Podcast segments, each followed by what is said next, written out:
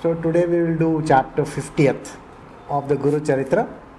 Guru Nath's blessing on the Nawab. The chapter illustrates the merit one earns by visiting holy places.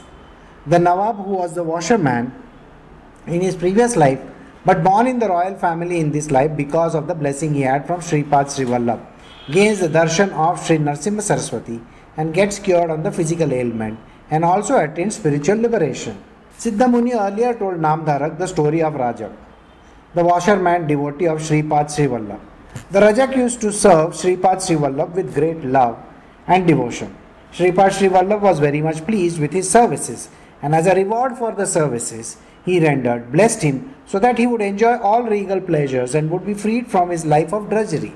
Already the Rajak was secretly longing in the heart of hearts for regal pleasures. Sripad Srivallabh, during divining the Rajak's thoughts, uttered his blessing, and then Rajak said that he was too old already, and any joys were worth enjoying only when one is very young. Therefore, he prayed that this fulfillment of the blessing of the Guru be deferred till the next birth. The Guru said, Let it be so. The Rajak was born in the next birth as a Muslim Nawab's family in Vaiduri Nagar in Bidar when he became the ruler. He was very kind to all the subjects, treating the Hindus and the Muslims alike and all the subjects as his own children. He used to respect Brahmins very much.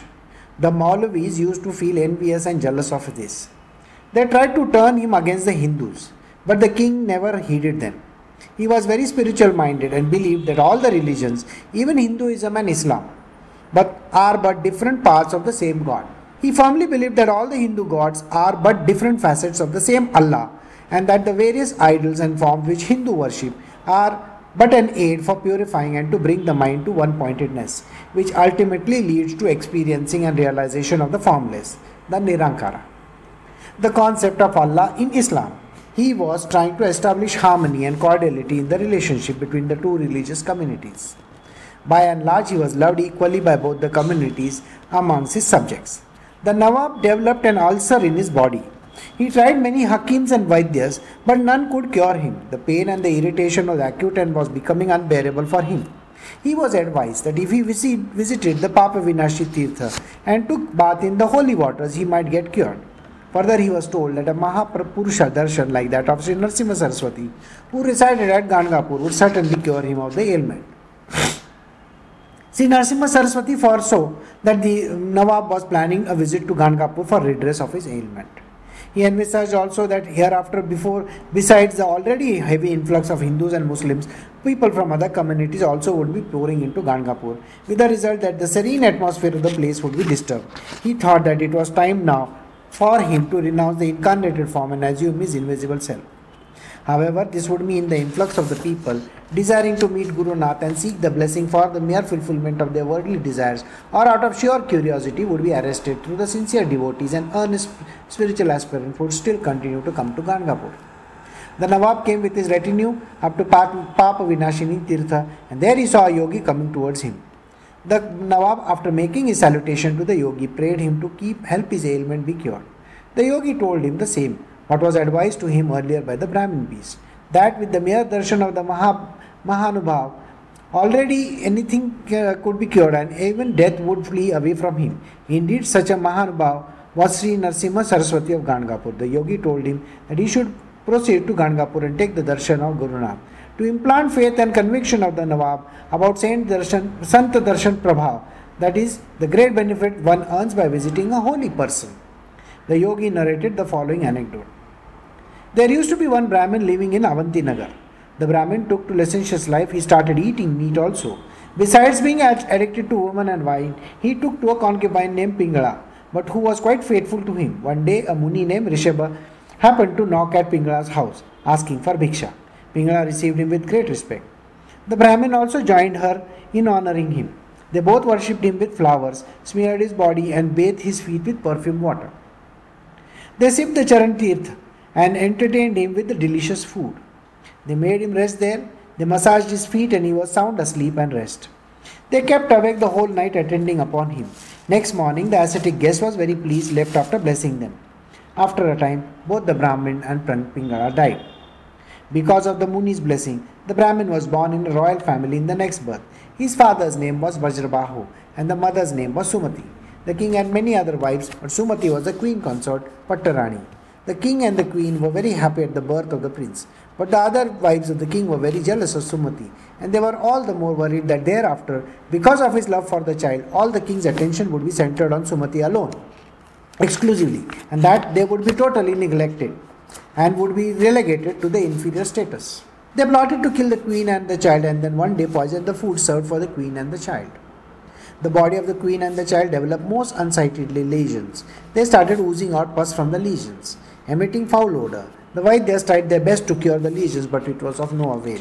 The disease was proclaimed incurable. The king became very averse to the queen and the child. His other wives also went away in their favor. He came to a de- decision to get rid of the queen and the child. One day he called his charioteer and asked him that he should take the queen and the child into the recesses of the forest and leave them there as a prey to the wild animals. The charioteer took the queen and the child and left them in the forest. The queen and the child could not find anything to eat. They were very hungry. She was plaintively crying, praying to God that he should end their lives and they would not bear the misery any longer. Hearing the wailing, some cowherd boys came to her and asked her and the child to accompany them. They soon came to know that she was a queen. Although both of them were overtaken by a dreadful disease, they took them to the palace of the Vaishya king, whose name was Padmakar, and who was very kind hearted. The king entrusted the mother and the child to the care of the maid servants, asking, them to look after the two well, very well. Although Sumati and her child were being looked after very well, the diseases were, however, becoming worse and worse. One day the son died, and the mother was inconsolable. At this juncture, Rishabhamuni happened to come to that place. Hearing the wailing, he inquired as to what had happened. When he heard about the death of the prince, he would intuitively know who the child was. He recognized that the boy in his previous life was the same Brahmin who served him, although for a day, although for a day, but yet served with great devotion towards.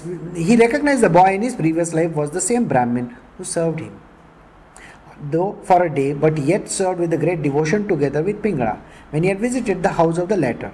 Accompanied by the king, the Muni approached the woman and tried to comfort her. He said life is like a bubble which is transient away and would burst off any time. He said as death could not be defied by anyone, he would have to reconcile ourselves to it and face it. But the woman was inconsolable and she was preparing to kill herself. The Muni was moved with pity. He smeared the dead body of the child with the sacred ash, uttering some mantras, and also put a little in the child's mouth. He gave the vibhuti to Somati also and asked her to smear it all over the body. Lo, the child rose up from the sleep, his body shining golden bright and having no traces at all of the disease. Same was the case with the mother. The queen fell at the feet of the Muni and poured out tears of gratitude. The boy later came to be known as Bharda Yuver, that is the one who has secured assured longevity. When he grew up, he became king and lived for a very long time, such is the power of the darshan of the great saint. After narrating at the above, the yogi told the Nawab that if they also sought the darshan of a saint and had the blessing, he would also certainly get rid of the disease. The yogi asked the Nawab to go to Gangapur. The Nawab came to Gangapur and started inquiring where he could meet Guru Nath. He was told that Sri Narsimha Saraswati had gone to the Sangam. The, the, the Nawab went to the Sangam.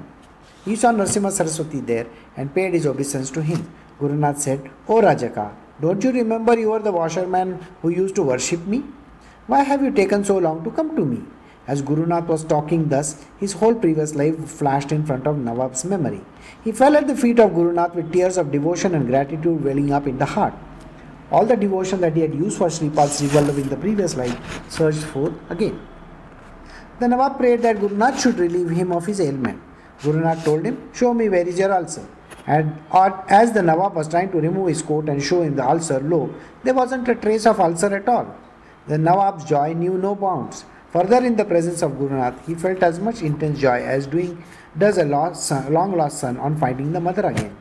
The Nawab prayed to Guru Nath and that he should be visiting the kingdom and bless it. Guru Nath said it was then getting late for the afternoon Anushthan and that he had to rush to Papa Vinashini Tirtha immediately. He told him that he could come and meet him there later. Saying thus, Guru Nath, along with the retinue of disciples, disappeared in a trice, reached Papa Vinashini, where is 44 crores away from Gangapur. Some of the devotees, prominent among whom was Naganath, the son of Sayamdev, came for darshan there. They worshipped Guru Nath and performed Samardhana. Nath at that time graced their houses and blessed all the family members. It was nearing afternoon time, and Guru Nath told them that the Nawab would be arriving now with all the royal retinue for his darshan. The Nawab and the retinue, hiding on their, riding on their horses, reached Papa Vinashini by the evening and had Guru Nath darshan. He fell at Guru Nath's feet and again prayed that he should visit the kingdom. Guru Nath visited Vidyanagar. He was accorded the grandest welcome. All streets and houses were decorated with festoons and flowers. The road was sprinkled with fragrant water mixed with musk and sandal. The queens received him doing arti. The Brahmins sang Vedic hymns. Sri Narasimha Saraswati was made to sit on a specially decorated throne, bedecked with precious stones, garlands, etc. The Nawab himself was waiting upon him. Gurunath asked the king whether all his vasanas were fully satiated yet or not. The Nawab said that he had enough of them and what his heart yearned for now was only doing service at the feet of the master.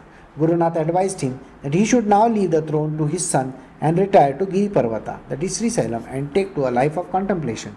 He assured him that he would give him darshan there and grant him liberation. Saying thus to the Nawab, Guru Nath returned to Gangapur. The Nawab did as advised by Guru Nath. He took to intense meditation. He had the vision of Guru Nath and earned liberation. The freedom of the spirit, the true sovereignty. Thus ends the 50th chapter of Sri Guru Charitra. Glory to the All Merciful, Omnipresent, and the ever responsive Guru Nanak. So, this chapter is talking only about how devotion to the Guru and how the Guru visits people's places. And if you visit the Guru also, how all the sins are washed off.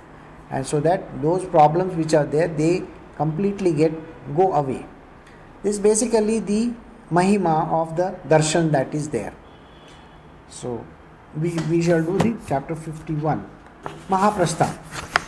That is when when the divine person goes away. In this chapter, the Mahaprasthan of Guru Nath is described. Guru Nath has decided to withdraw his physical form. He sets out from Gangapur, leaving his Nirgun Padukas there after enshrining the presence the, and power in them. He leaves for the holy Sri Saila Parvata with four of his disciples. From there, he sets out to the flower float on the waters of the Patal Ganga to the eternal abode. He sends back a cluster of flowers as a token of the message and blessing to his, disciples, which comes floating against the current.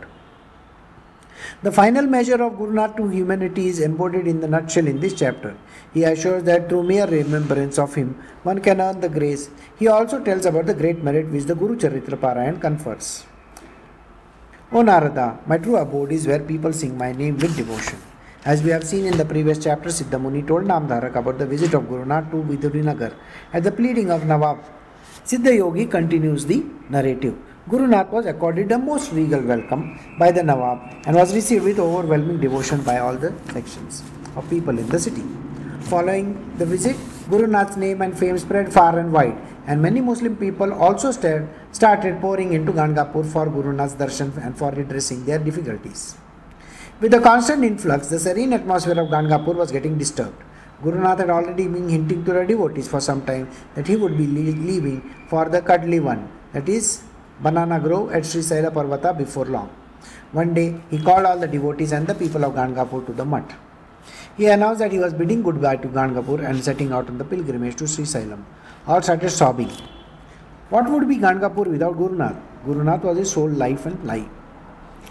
Seeing how grief stricken all were, Guru Nath announced that although they would not be able to see his physical form at Gangapur, yet he would be abiding there forever in the invisible form. He would continue to answer all prayers and would continue to shower his grace on all the supplicants. He further said that whatever he be, wherever he be, he would continue to visit the Sangam in the morning every day for the bath. And by midday he would be visiting the mutt, mutt unfailingly, although he would not be visible to the human eyes. He assured them that he would be in the Nirgun Padukas in the mutt and they would be the reservoir and repository of all the spiritual powers and the worship uh, offered to them would be reaching him only. He further said that worship offered to the Ashwatha tree was worship into the Kalpavriksha. The Ashwatha tree would fulfill all the desires of the supplicants. Comforting and assuring the people thus, he set out from Ganagapur. From Ganagapur. He asked the disciples, except four of them, to go out on pilgrimage and assured that he would be ever with them. All the people of Gangapur were following him. Guru Nath told them that they should return to their homes. He again assured them that his presence he would continue to be felt in the mutt for, by all the devotees by the mere remembrance or recall of his name. The people had to retrace their steps with heavy heart homewards. They were feeling that their life breath had ebbed out of them. The void caused in their life by Guru Nath's leaving for Gangapur would never be fulfilled up and would remain so forever. Their hearts sank down in despair and gloom. As the mutt, they were stopped, their feet refusing to move from there. Why not we all end our lives here? That was their thought of the moment. Lo, there was a flash of light in the mutt. Guru Nath revealed himself before the eyes, smiling and holding out his Abhay Hasta. That is, the raised palms indicating assurance and benediction. The people were enlivened. The gloom had melted away, and faith enriched the omnipresence of Guru Nath. They slowly returned to their homes. Guru Nath, along with the four chosen disciples, uh, reached the Kallivan in the bank of the Patal Ganga in the foot of the Sri Saila Parvata. Thereafter, Guru Nath asked his disciples to prepare a float with banana trunks and leaves. The float was prepared. It was bedecked with flowers. Guru Nath asked them to place the float in the river. He stepped in the float and seated himself on it. The disciples offered obeisance and worship to him while their heart was bursting out with grief at the impending separation of their beloved Lord. Guru Nath cheered them up and told them, My dear children, I am fully aware of the anguish in your heart and the thought that I am leaving you. But I assure you again, I shall with you, be with you forever, and especially at Gangapur, I would be showering my full grace there on the supplicants who are sincere, earnest, earnest and faithful. Only to make myself inaccessible to agnostics, atheists, and the faithless. I am t- uh, taking to this pr- prasthan but even so, every day I will be present at Amraja Sangam for my morning bath and will be visiting the Gangapur Mutt for receiving the Bhiksha. Be sure about this and do not give place to any doubt. I will never be leaving Gangapur. I will be accepting all worship and they will be offered at the Mutt. Convey the following advice of mine which I am giving to you now to all. All pilgrims to Gangapur should first take their dip in the holy waters of the Bhima Amraja Sangam. If they bathe in all the Ashtatirthas, their merit will, and even far more will be several folds. The Ashwatha tree, which is near the Sangam, is as holy as the Kalpa Vriksha itself. They should make pradakshana around the Ashwatha tree. They should offer worship to the Nirgun Padukas at the mutt. All three times of the day, they should do the arti to the Padukas. Whoever offers worship to Chintamani Ganpati deity there will earn fulfillment of all the desires. Believe me, I will be residing in the house of every devotee, ever serving them and showering all grace onto them. I will be like the Kamdhenu in the front yard of the house, like the Kalpavriksha in the backyard of the house, and Lakshmi, Saraswati, and Parvati residing inside the house. With mere remembrance of me, I will respond to everyone. Remember also how fond of music I am. Therefore, during the Deva, Deva Chartana, Devata Archana time, during the worship time, you should invariably do bhajans. There is nothing like bhajan to bind me down in your homes and heart. In whatever house my name is chanted, there is no scope for poverty or disease to come anywhere near there. Poverty and diseases all quickly take to flight from there. The inmates of the house will be blessed with longevity. The house will be ever prosperous and aplenty. The house will be ever happy and joyous, with healthy and playful children, and will never be in want of anything. Further, let me also tell you about the supreme merit one will earn by listening to or reading my Charitra, that is the Guru Charitra. It will be the panacea of all ill. In the Kali Yuga, it will be like the Kalpal Latika, the ever wish fulfilling celestial creeper. It will be like Chintamani, the celestial diamond, bestower of all prosperity. Now I bid you adieu. You stay back. I will be sending flowers as my prasad to you. No sooner have I reached the destination. The prasad will confer on you immense good.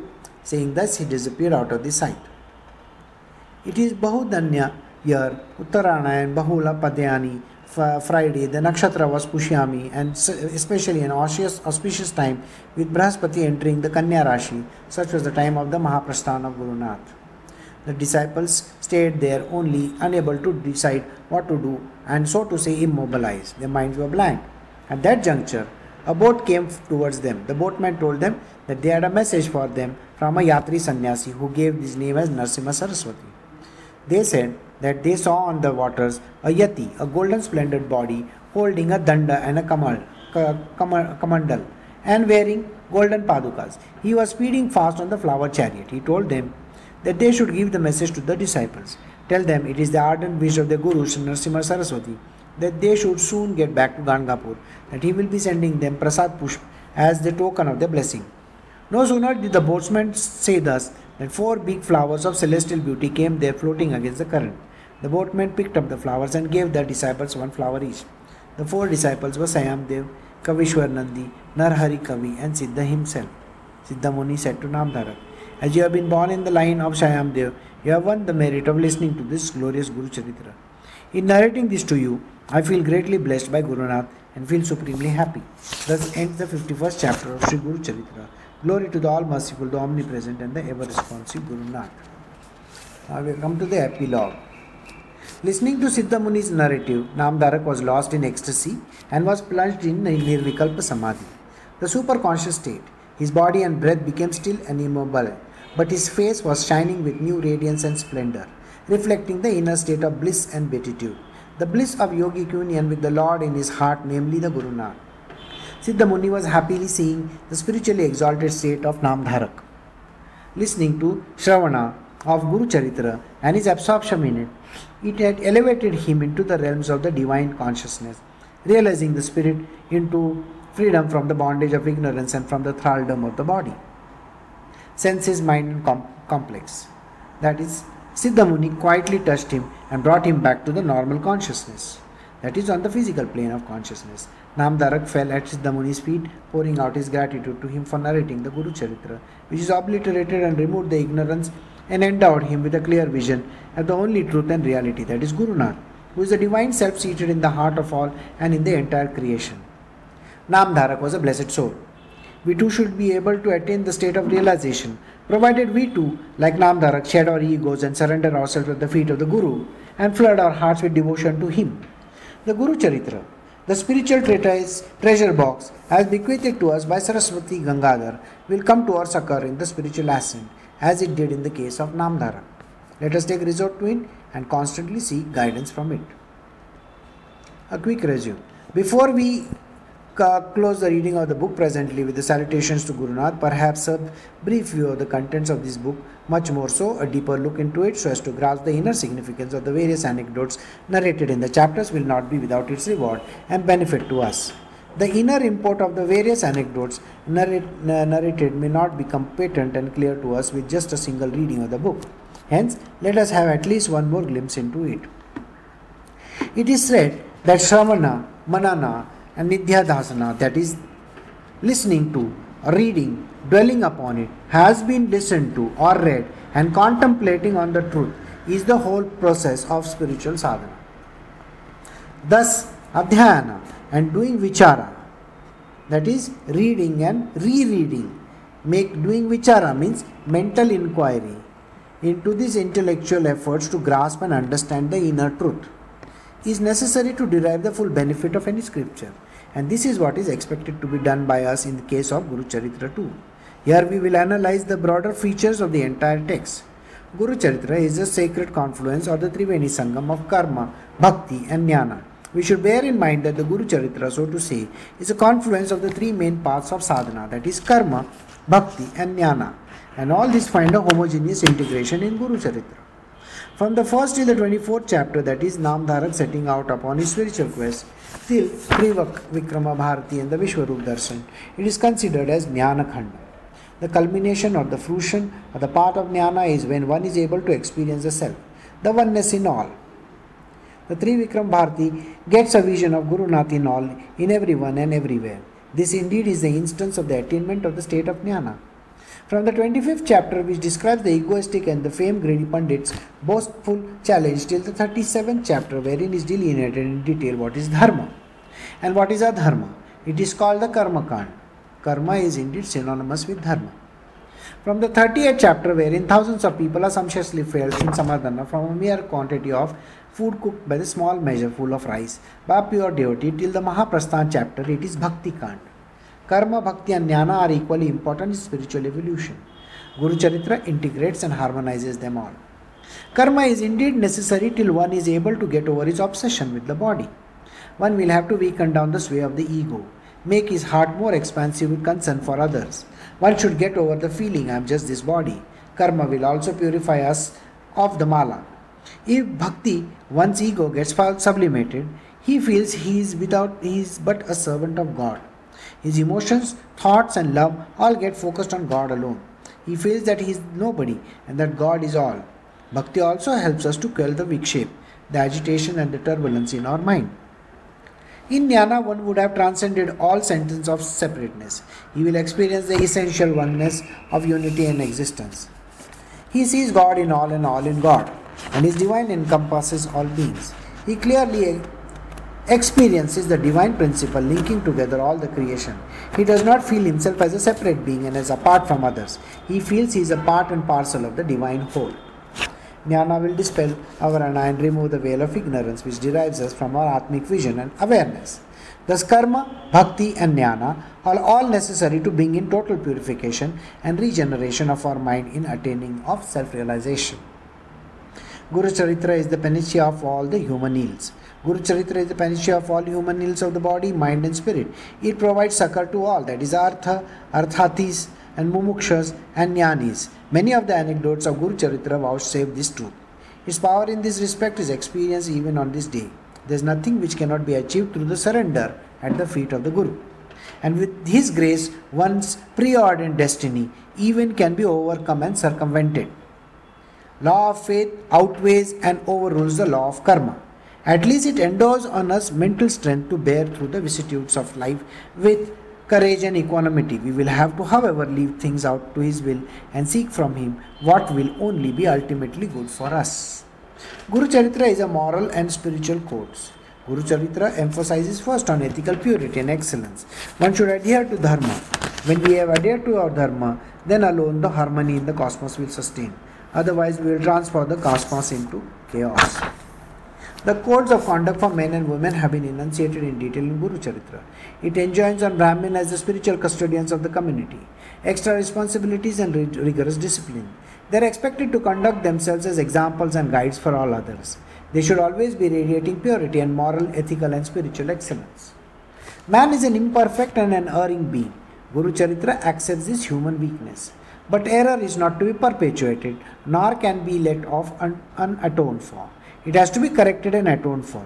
For this, in Guru Charitra, the sins which were prone to commit, the retributive consequences thereof, may use unless we make atonement for them, are all listed. Sincere repentance prayers, mantra chanting, Rudra jap, surrender at the feet of the Guru, etc., are served to expiate all sins. Sincere prayer smashes down mountain loads of sin we come across incidents of Brahma Rakshas in some of the chapters. Brahma Rakshas are indeed none else but those who are ethically fallen and are praying for their sins through sufferings. Now, the Brahma Rakshas doesn't mean some human being or something like that, okay? So we have this uh, idea that he is a physical form. No, he is not a physical, physical form. He is a spirit form. And the spirit form experiences these kind of problems. Guru Charitra provides the correctives of the man to gain moral rectitude and at the same time to secure also a foothold and scaffolding on the spiritual ascent.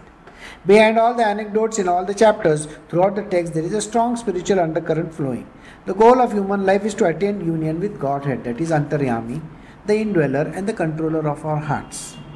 In Namdharak, we have the clearest example of how the mere listening of Guru Charitra can lead one to the blessed state of realization. Lessons of wisdom from nature. It will be interest here to know that Lord Dattatreya says that we will have to learn initially the lessons of wisdom from nature herself, who is the best teacher. He cites his own examples to illustrate this truth and tells us whom he had learned and what each of them teaches us. These are the 24 gurus of Dattatreya. Earth, that is the symbol of forbearance or the tiksha. The earth teaches us virtue of forbearance by its own supreme example. It bears with unmatched and unexcelled patience all the injuries we inflict upon it. And furthermore, it does only good to always by providing crops, fruits, etc. It looks after our very sustenance in spite of our doing so much harm and injury to it. Water is called the symbol of purity. Water teaches us the quality of purity. Further, it cleanses and purifies whosoever and whatsoever comes into contact with it. Like water, we should ever be pure. Getting rid of lust, greed, anger, ego, jealousy, selfishness, unspiritual traits, demonic qualities should be endeavored to exert a similar purifying influence on others too. So these are basically the second, first and the second. Air. Air moves freely anywhere and everywhere, but it does not get attached to any place or object. We too should imbibe the virtue of non attachment. So, the first one is forbearance, second one is purity, third one is air, which is non attachment, sky, a symbol of untarnished personality. The air, the clouds, the star, the moon, the sun all have habitation in the sky. Yet the sky remains apart from them all. From this, we learn that through the self, our true and the real personality and being looks to be in conjunction and mixed with our body mind complex. It is in fact always apart and remains alone, untarnished and ever pure. We should not therefore get mixed up and bound by the upadhis, that is, the adjuncts or the superimposition of our true self. The sky is invisible, and there are so many stars and moon and sun and so many things. They are not tarnishing the sky the sky cannot be tarnished it cannot something cannot be put on top like one cloud will come it can cover only for a few minutes after but the sky is actually not covered fire the symbol of spiritual wisdom fire teaches us that we should always remain bright and forever glow with knowledge and awareness of the self in our innate divine nature and potential. Moon the symbol of intrinsic immutability though appearing as constantly changing. The moon is ever full, but appears to be waxing and waning due to the shadow of the earth falling upon it and eclipsing its full form. Likewise, our Atma also, which in truth is ever the same and changeless, appears to be indiscriminate, to be changing and undergoing all sorts of modification, which actually only the upadhis, that is, the physical adjuncts, the superimposition of the Atma, are undergoing, but not the self. The self can never be tarnished. It is only that we believe, you know, that the self is getting tarnished, but actually the body is going through the changes. That is why we should always remember the body undergoes various changes, but the self is never touched. The sun, the symbol of one self in all. The one sun which reflects in many pots of water appears many. So also the one Brahma appears manifold by the reflection in so many bodies and forms. Atma is always indeed only one. That is Ekatmata pair of pigeons, the perils of attachment. There were once a pigeon couple and their little one. One day the young one got caught in the net by a fowler. Due to attachment to the younger one, the mother pigeon also flew after them and got caught. Due to the attachment to the female pigeon, the male pigeon also flew in there and met with the same fate. Thus, all of them fell a prey to the fowler. Attachment leads to one's own ruin. So, any kind of attachment in this material world is very, very harmful for the individual. Python is a symbol of contentment. Just as the python does not move about for its food but lies in one place only, content with whatever it gets, is also wise, should learn to be content with whatever providence provides for them. For the spiritual people, it is very important, you know, those who have gone on the path of spirituality and have left their house and so on and so forth. You don't need to search for food anywhere. You may go for the bhiksha, but you will find that you will get sufficient food. Ocean, the symbol of equanimity. Hundreds of rivers will be flowing into it, but the ocean remains, remains unmoved. Thus, whatever may come and happen in our life, we should always maintain our equipoise. Like the big oceans, you know, we should never shake. Bees, the evil of avarice. Taking great pains, the bee collects and stores the honey, but alas, the honey gatherer comes and takes it all away. Similarly, man struggles all his life for amassing and hoarding the wealth. And then Death, which may knock him down any time, deprives him of it all.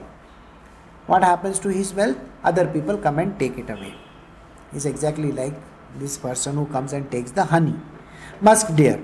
So the snares of the senses are sound, touch, sight, taste, and smell, as illustrated in the following example L to P, which is musk deer. So senses are also we should learn from them. What we should learn? Musk deer is always is a slave to his sense of sound, that is, ear. The hunter entices it away by playing music and it gets caught in the trap. Elephant is a slave to the sense of touch. The male elephant, driven by lust, falls into the pit, attached to the dummy female elephant put there in a trap by elephant catchers. They put uh, the back rump of a female elephant, and in front they have covered it with bamboos. On top of it, they have put some leaves.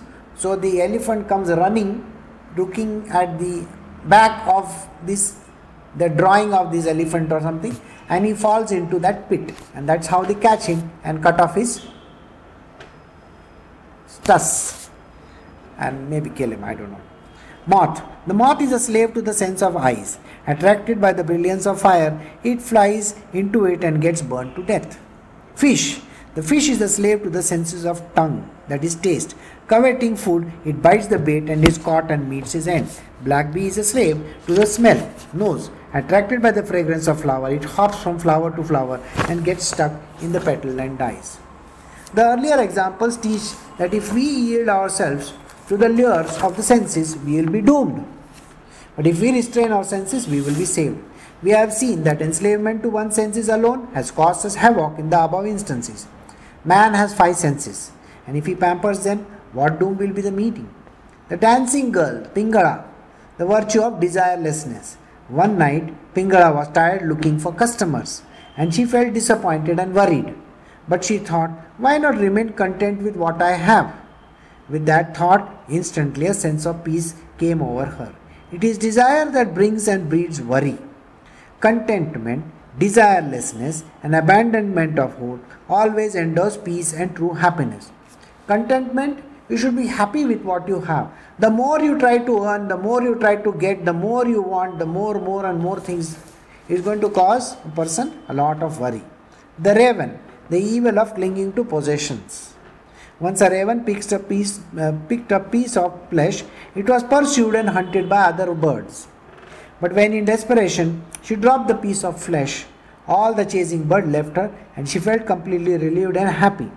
In our possessions that we hug to and in the cause of all our miseries. So if we are you know very much possessive about our own possessions, that could be the problem. The child, the virtue of prapatti, total reliance on God. The suckling child is free from worries and is cheerful of the mother, takes total care of him. Let us also leave ourselves through self surrender to the care of God. Like a child is completely surrendered to his mother, we should also surrender to God. The girl from the poor husband, from the poor household, the virtue of cultivating loneliness. Once, suddenly a party visited the house of a poor man from the purpose of negotiating alliance with the daughter for their boy. It happened that the girl was alone at that time in the house the parents having gone to another place in some work. The girl herself had to therefore prepare the food for the guests. She started pounding the rice grains as she had only glass bangles in the wrist. They were making much noise and she was doing the pounding. After that noise will only expose their poverty to the guests. She started removing the bangles one by one, but retaining just two in each wrist. But these two continued making some noise. Then she removed one more bangle from each wrist, leaving only one bangle in each wrist. Lo, there was no further noise. The spiritual aspirant, especially the ascetic, will have to learn to live alone in solitude so as to avoid strife and discord with others. When we stay with other people, there is always going to be a discord, some sort of uh, uncertainty in the relationship will always crop up. So, those who stay alone, those who are on the path of spiritual, their spiritual growth will happen. The serpent, the virtue of unconcern, of self possessions. The serpent does not build its own abode it lives in the holes already built by other creatures. So, also spiritual aspirants, especially ascetics, will have to spend their days in caves and in temples already existing, but should not try and waste their lives in building houses and homes. Those who build houses and homes, they have to pay for it. They have to pay the you know bills and so on and so forth and take care of it. Somebody can come and rob them of the house also. You know that these possessions are very very dangerous. So those who stay in other people's houses, like a rented house, or those who stay in uh, other people's houses, for them they do not have such kind of worry. They are not bothered about who is going to rob them of what. You understand? That is the meaning of it. The arrow maker, the virtue of one pointedness. Once an arrow maker was absorbed in the work for sharpening and straightening any arrow that he did not notice, even the king and his big retinue passing by. Later, when the minister of the king came and asked him in which direction the king and the party went, he had to plead his ignorance. For achieving perfection in anything, one should have single minded devotion in what one does. So, when you have focus on one single item in your purview, within your purview, one one pointedness, then only you will be successful. If you are having, you know, multitasking and all that, then you are gone, finished. No multitasking. What? The spider, our desire infested mind alone, is the cause of our bondage. The spider pours out from his mouth long threads and labors to weave our webs, but unfortunately gets stuck in its own web. Likewise, man also builds in the desire of his own bondage and forfeits his wisdom, freedom. This is what we have seen, you know. There are so many people who get trapped into so many things like marriage, children, house, cars, this, that. It is like one to another, to another, to another, to another, to another. It's like you are weaving your own web to get caught in it. The Bhingri, the Bhingri Brahmara that catches hold of a worm and throws it into the mud nest. The worm is all the time worried that the beetle is going to come and sting it. Thus, his attention is all the time anxiously focused on the beetle sitting outside an opening of the nest. When the mind thus constantly focused on the form of Brahmara, it soon gets metamorphosized into a Brahmara, shedding out his early warm body. So, as one thinks, so he becomes. If we constantly think of God, we too will become divine for sure. If we constantly think, I am going to fail, I am not going to do well, you know what's going to happen, isn't it? So you should always say, I am going to win. Everything will be fine. Don't worry, you know. so you will always win. So you should always say that you know if we keep on constantly thinking of the divine Lord, we will also be divine ourselves. So this ends the entire Guru Charitra which we have finished today. So if those who those who can do a little, you know, maybe one agarbatti or some little sweet you can put in front of God, please do on Thursday in your own homes, okay? And pray to Guru. Narsimha Saraswati and Dattatreya and all those. Okay. So we have ended over here. So if you have any questions, you can ask me.